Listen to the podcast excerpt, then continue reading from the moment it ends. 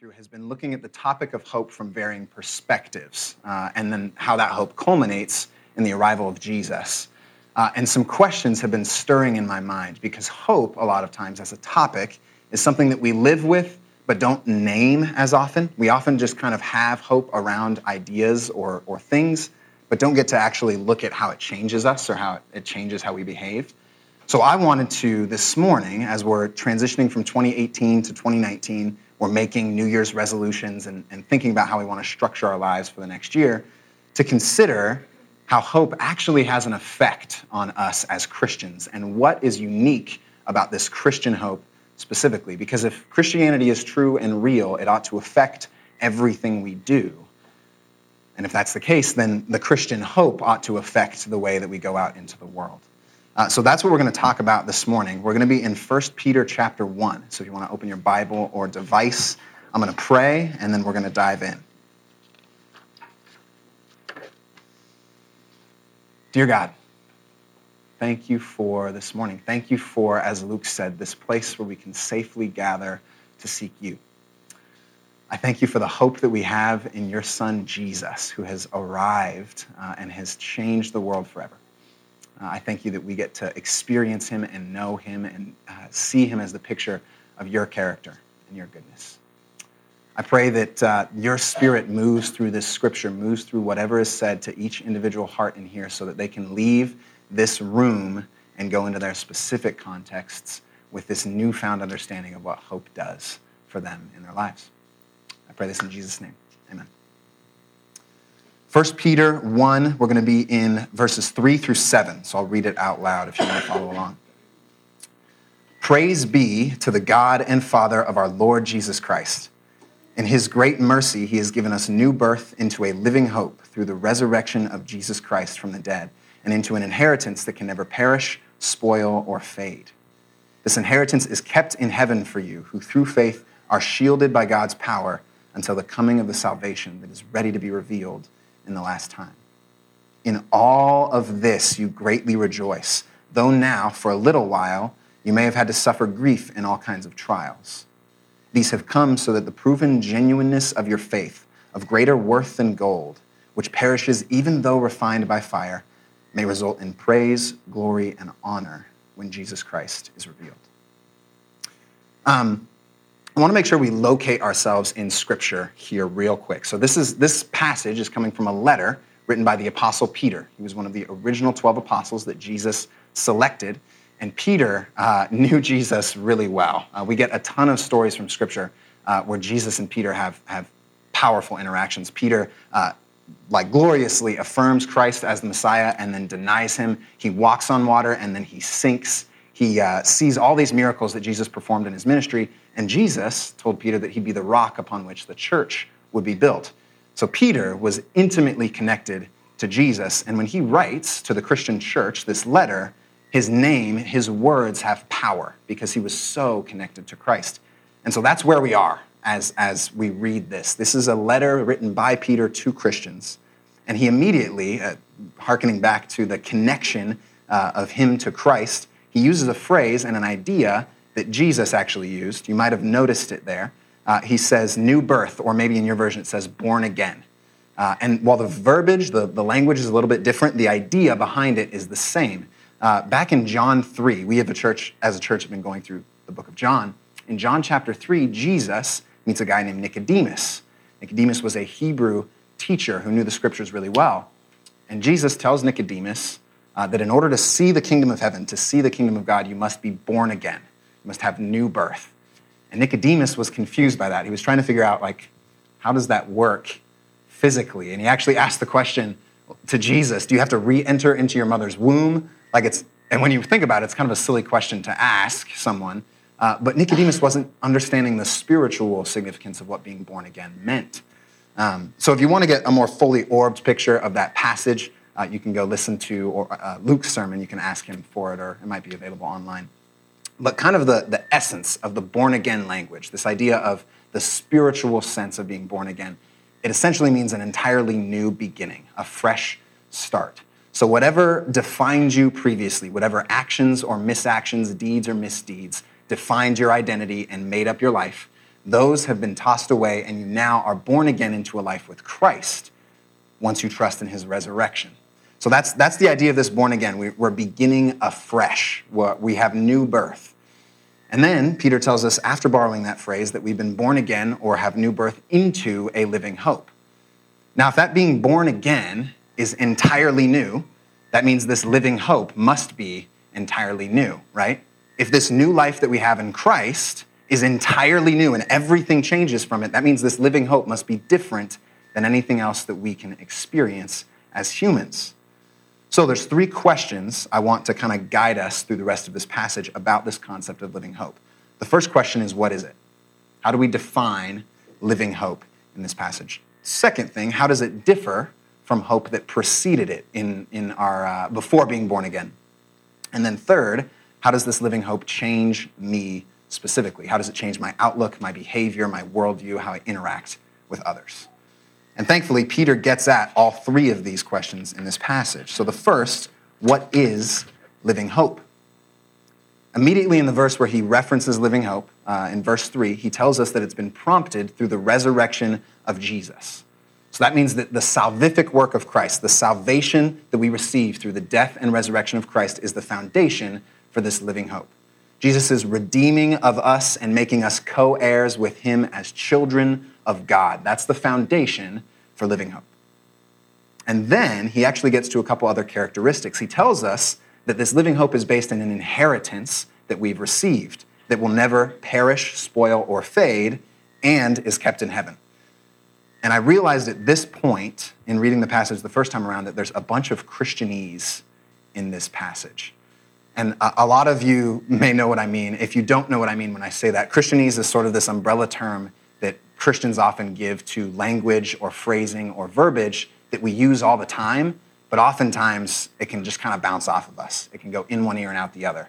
So things like born again and living hope and inheritance, perish, spoil, fade, kept in heaven, they all kind of fit into that Christian buzzword sort of sense. And I realized in reading it that when we take a step back to actually look at those words again, it gives us tremendous insight to what Peter's doing. Because when he tells us that this living hope is based in an inheritance, that inheritance means we've been made children of God, we inherit the same things as Christ, we become viewed in the same way as Christ by God, and that it will never perish, spoil, or fade, and that it's kept in heaven. He's making a radical, radical claim that's different than anything else that we could experience. And I think that starts with understanding what hope is. So think about it this way hope as a concept, things that we hope in, and the concept of hope, hope can only last as long as the things hoped for, right? Hope can only last as long as the things hoped for. So, quick example I'm a Green Bay Packer fan. Love the Packers. And they've been a great team for a long time nine, ten years. They've been a playoff contender, Super Bowl contender, super fun to watch. And so I have always had hope in them to go win a Super Bowl every year. It's been a, a great run these last few years that they've had. But this year has been a bit different. Uh, my hope was sky high for them, and it just like slowly declined as the season went went along. And they ended up losing to the Cardinals, who were one of the worst teams in football, at home. We fired our coach. People have been traded. It's just been an ugly. Aaron Rodgers, our quarterback, just has this sad-looking beard all the time now it's just been a rough year. Um, and, and, and my hope in the Green Bay Packers Super Bowl chances has dwindled as their Super Bowl chances have, right? And now that they won't be making the playoffs, they have no chance to contend for a Super Bowl. And my hope in them winning the Super Bowl is gone, right? The circumstance carried my hope with it. And as soon as that circumstance went away, my hope went with it as well. And while that's kind of a small, silly example, isn't that kind of the truth of the whole human story outside of Jesus? Us choosing to place our hope in things that will inevitably fade and then having to constantly adjust those hopes out of the misery of previously failed ones? If you don't believe me, try your list on for size. Friends, family, spouses, pets, places, houses, all your looks and all your books, your nation, your political party, your system that you build up, your wealth and your health if you ever had them to begin with. Much of our life consists of circumstances that we place hope in and that go away, and we have to re-find where our hope goes. For Rose Mapendo and the Moise family, it all kind of disappeared at once. So they had to adjust and say, Where is my hope? For a lot of us, if we're lucky, those things are spread out. But circumstances all go away.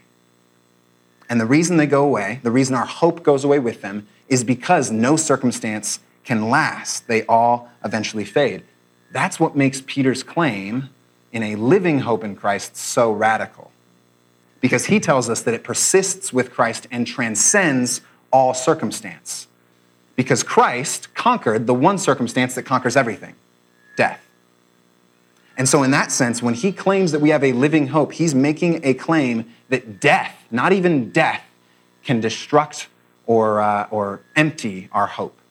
That the thing that empties all other hopes in existence can't empty ours. That's a powerful, radical claim that he's making. Charles Spurgeon put it this way He said, The only imperishable hope is that which climbs above the stars and fixes itself upon the throne of God and the person of Christ. So, this living hope, it's imperishable. It's based in an inheritance that we have as Christians, uh, that we've been made children of God. And then, Peter also tells us that it's kept in heaven for us in verse 5, and that it's ready to be revealed in the last time.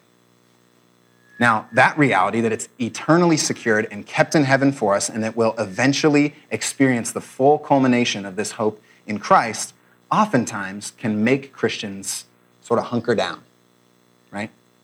Like I'm sure many of us know Christians who have a hope in heaven, right? They're look, looking forward to heaven, and so they're saying, you know what? I've stamped my ticket to heaven. I'm on the nice list. I'm good to go. I'll be there eventually, so I can just kind of be away from the world and just kind of cruise through. Maybe I build a bunker and live underground, eat food out of cans, whatever it is. Christians just kind of pull away when they hear this, right? They've stamped their ticket and that's all they need. But the narrative of Scripture goes entirely the other direction.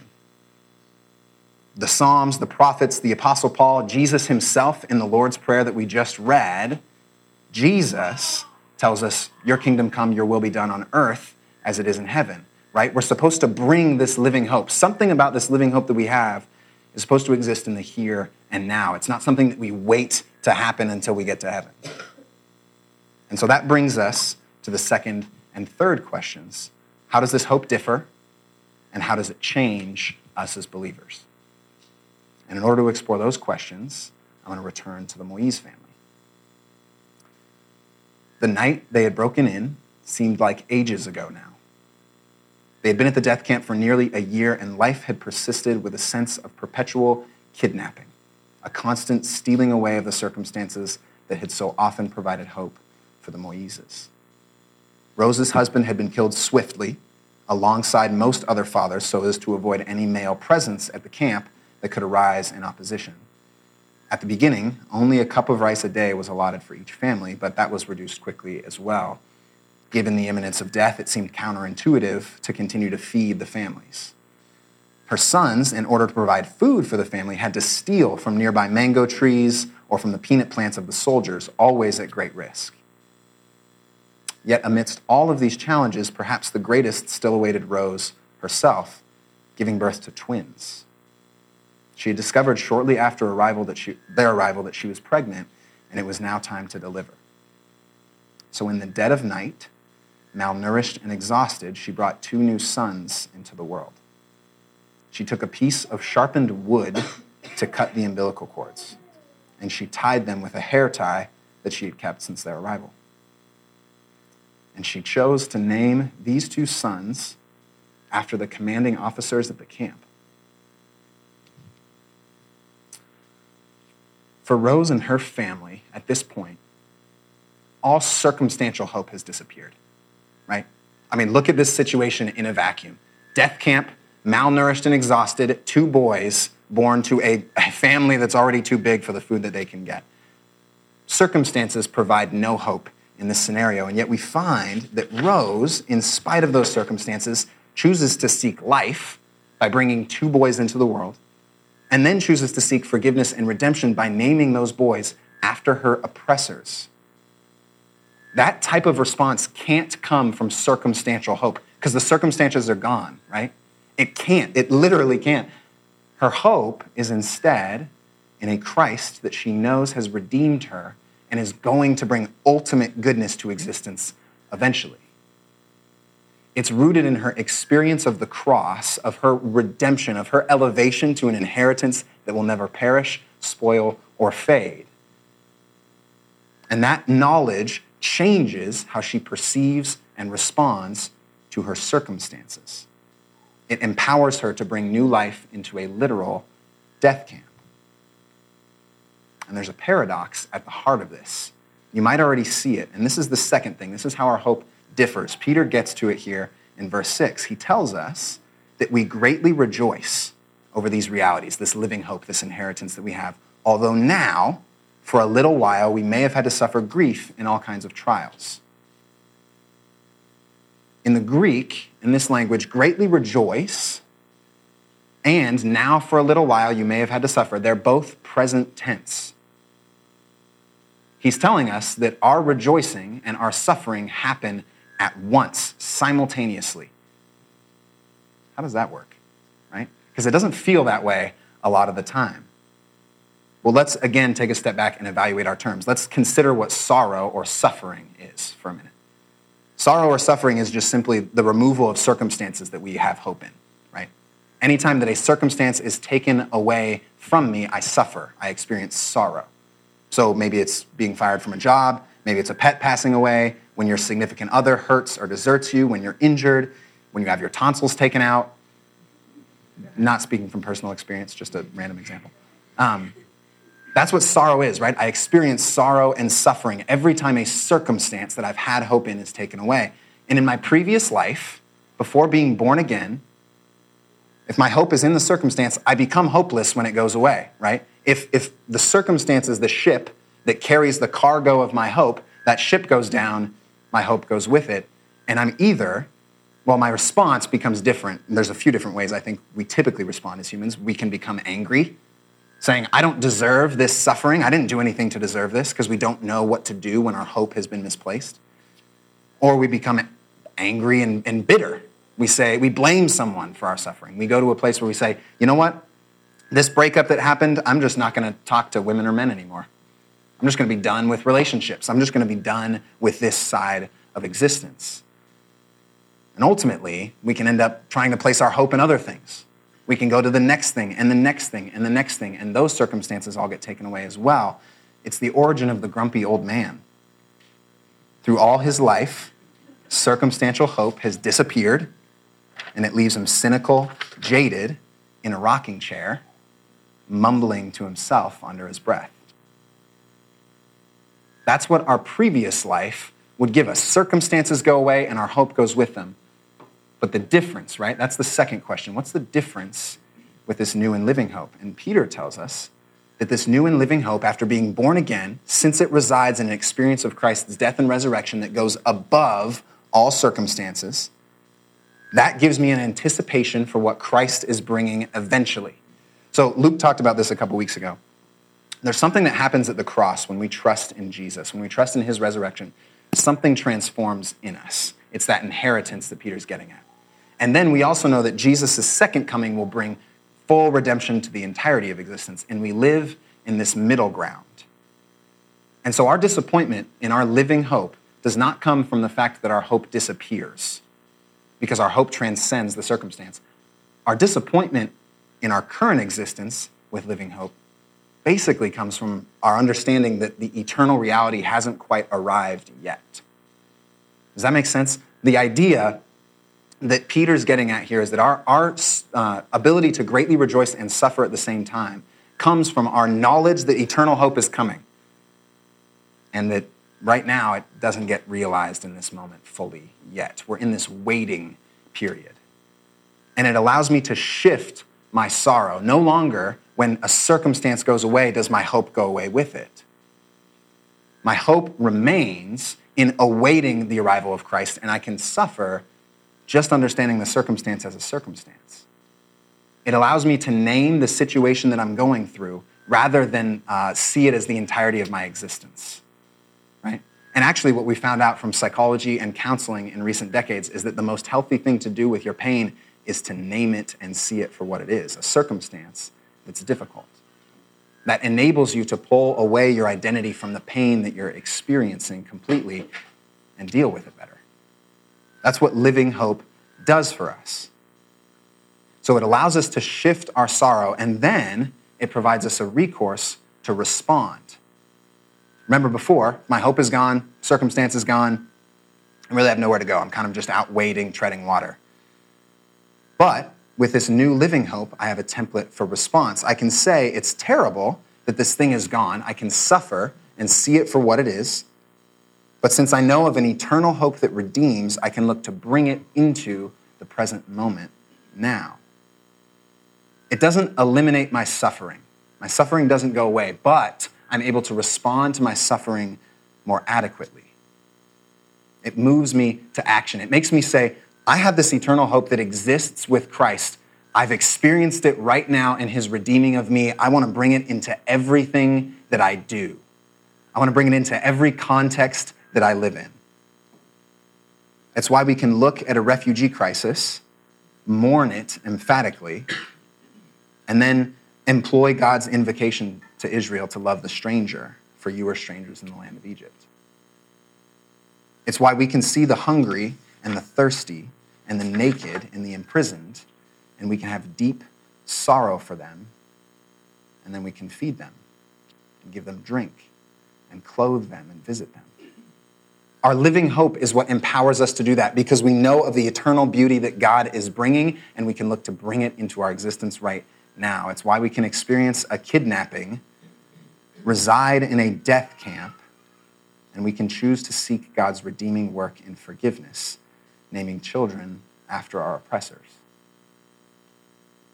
When I know of something good, think about it in your life. When you, when you experience something good, a restaurant, a new drink, a movie, music, you just want to bring everyone into it. Try this, taste this, watch this, listen to this. When you've had that experience internally, it makes you want to bring everyone around.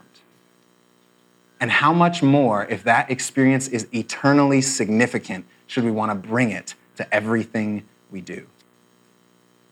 It's not just a drink that we consume for two minutes, it's a drink that overflows for the rest of eternity. And that's why Peter, in verse 7, uses the metaphor that he does. He tells us that in that passage, gold becomes refined by fire, and that our living hope actually transcends even that reality. So, to break down that metaphor real quick, gold as a, as a metal, as a thing, as a substance, uh, becomes increasingly pure the more you heat it up. All of gold's impurities get weeded out the more that you heat it up. The fire around the gold elevates it and makes it more pure. Peter's telling us that our living hope, when circumstances heat up around us, rises with the circumstance. It becomes increasingly pure and more evident to everyone around us. That means that the greater the circumstance, the more difficult the thing that we're going through, the greater the beauty that we can bring into existence from it. How much more powerful is that living hope than anything else we could experience? When we can experience every circumstance and situation in this world and respond with living hope every time that can seek to bring beauty and goodness to all of it, that's life changing. C.S. Lewis, in his book Mere Christianity, put it this way. He said, I have the quote up there, there it is. A continual looking forward to the eternal world is not, as some modern people think, a form of escapism or wishful thinking, but one of the things that a Christian is meant to do. It does not mean that we're to leave the present world as it is. If you read history, you'll find that the Christians who did most for the present world were just those who thought most of the next the apostles themselves who set on foot the conversion of the Roman Empire, the great men who built up the Middle Ages, the English evangelicals who abolished the slave trade, they all left their mark on earth precisely because their minds were occupied with heaven. It is since Christians have largely ceased to think of the other world that they have become so ineffective in this. Aim at heaven, and you'll get earth thrown in. Aim at earth, and you will get neither. C.S. Lewis got it, man. Every time I read his quotes. So, the third question how does it change us, right? Well, C.S. Lewis kind of said it. Our eternal living hope enables us to see and experience the ultimate kingdom of heaven right now. and then respond by seeking its movement in our lives amidst difficult circumstances. Jürgen Moltmann, a German theologian, calls it a passion for what is possible. Since I know what's possible in Christ, since I've experienced it in my heart and I've seen the impact it has, I just want to bring it into everything. And that's my response to every circumstantial hope that's taken away. So we work to live a life of love that brings his redeeming work to every present moment.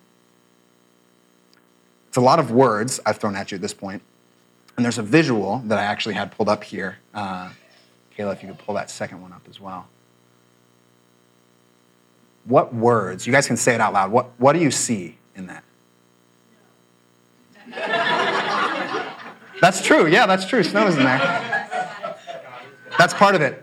The whole thing. What's the whole thing say?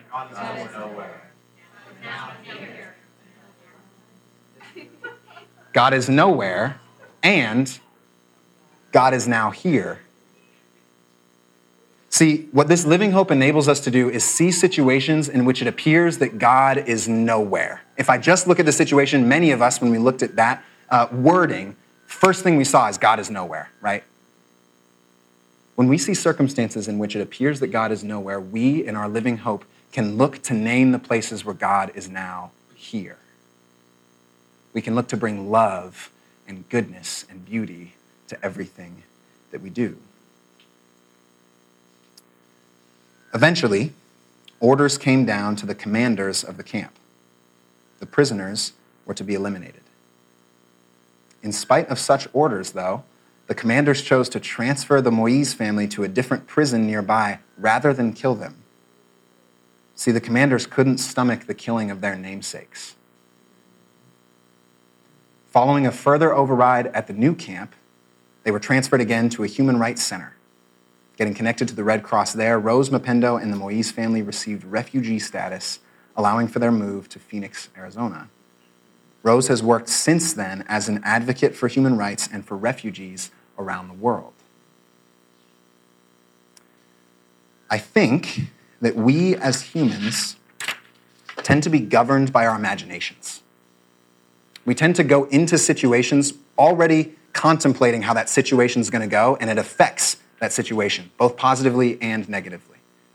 So, for me, in sports, an easy reference point, when I visualize myself making the shot rather than missing it in basketball, I'm kind of more likely to make it or when you draw up a play and you kind of see how it looks on a piece of paper, it enables you in your imagination to better execute that play.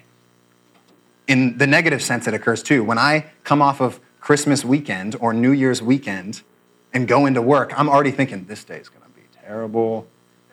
That probably means the day is going to be terrible. Or when I go into a difficult conversation and I'm already deciding in my imagination beforehand that this is going to be a fight, it's probably going to be a fight. Our imagination governs oftentimes how we live. And Christ's living hope provides us a vision of what is possible. It enlightens our imagination, for we see a living hope that empowers change. We can imagine freedom from a life of death, of destruction, and of chaos for others because that's what Christ has given us through his resurrection. I can imagine giving grace to the sinner because that is exactly what I've received as a sinner. The living hope of the Christian awakens our imaginations to all of the healing and recreation and beauty that's possible in the world. So, as we as a church, the spring, Midtown, and we as Christians move from 2018 to 2019, my invocation is this let us open our mind's eye. Let us enter into this next year with anticipatory imagination, seeking the ways in which eternity, the eternal hope of Christ, is made present in our midst. Rather than letting ourselves be conformed to the hope of this world, let us be transformed by the renewing of our minds to the living hope of Jesus. Let this happen when we go to work and when we go to church, when we cry and when we laugh, when we speak and when we interact when we gather, and when we feel alone. Our mission every week is to connect the disconnected. Let us do that in ways that heal, that unify, that strengthen, and that bring joy. That's what a living hope brings. So use your imagination.